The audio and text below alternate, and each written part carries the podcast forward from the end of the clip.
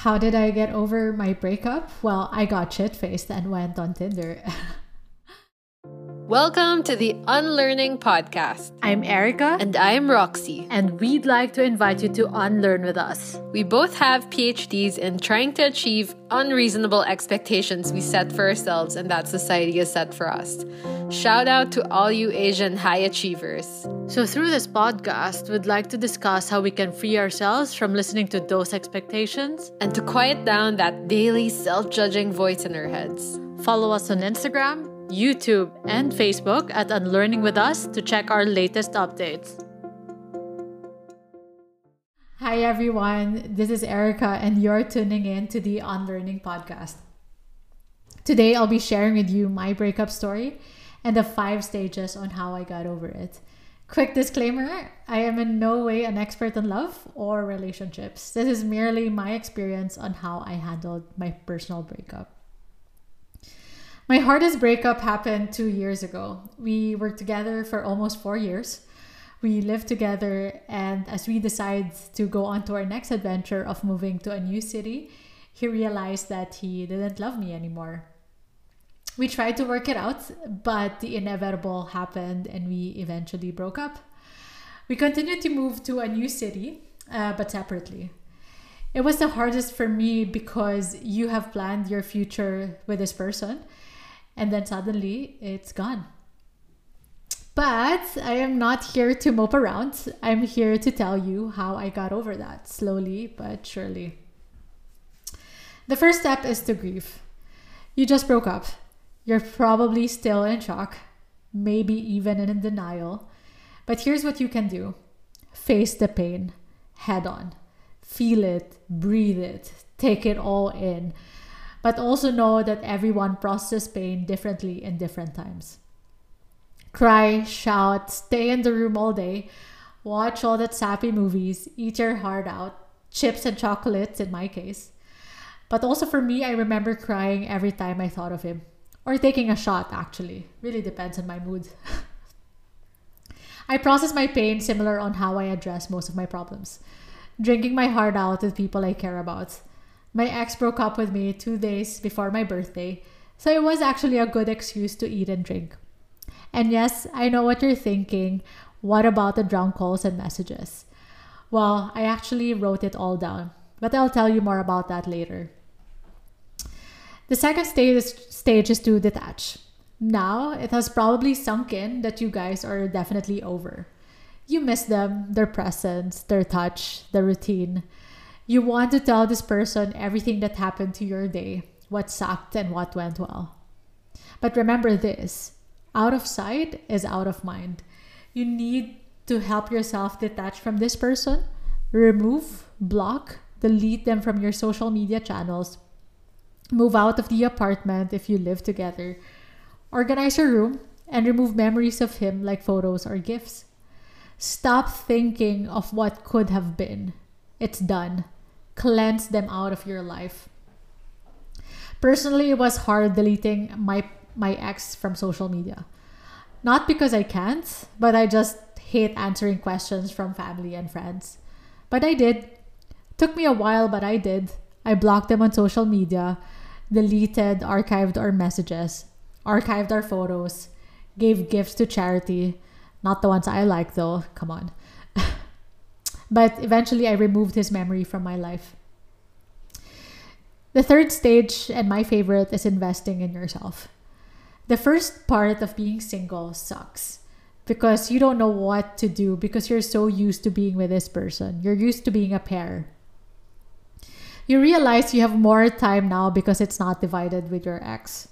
Now your heart is so full to love yourself. Here's my advice focus on yourself Invest in yourself. Love yourself like you've never loved anyone before. Prepare yourself for the next lobster. Keep yourself busy to really sustain the detachment you have done. It could be with your career, your body, your family, or your friends. I lived with my partner before the breakup, so it was actually harder for me to really focus on myself. When we broke up, I moved to Germany to focus on my career, and I eventually started dating again not to find a new relationship, but to get used to meeting strangers again. After being in a relationship for a, for a long time, you kind of forget on how to date. So I really wanted to practice. I also focused on my body. I've always been an active person, but after this breakup, I worked out every day. I also started yoga for clarity of mind. I also went back on writing. I wrote on my journal every time I think of him and the pain that I went through. I wrote it all down, which brought me back to how much I loved writing. I also built way stronger relationships with my family and friends because I focused my time on them. The fourth stage is moving on. Hopefully, by this stage, you've stopped thinking about them at least every day. Once in a while is fine. This person has been part of your life, so it's okay to think about them. But a brand new you has come out and you're ready to take on the world. It's time to open up. Open your arms to new adventures, new people, new skills. You may not be ready to new to a new relationship. That's okay.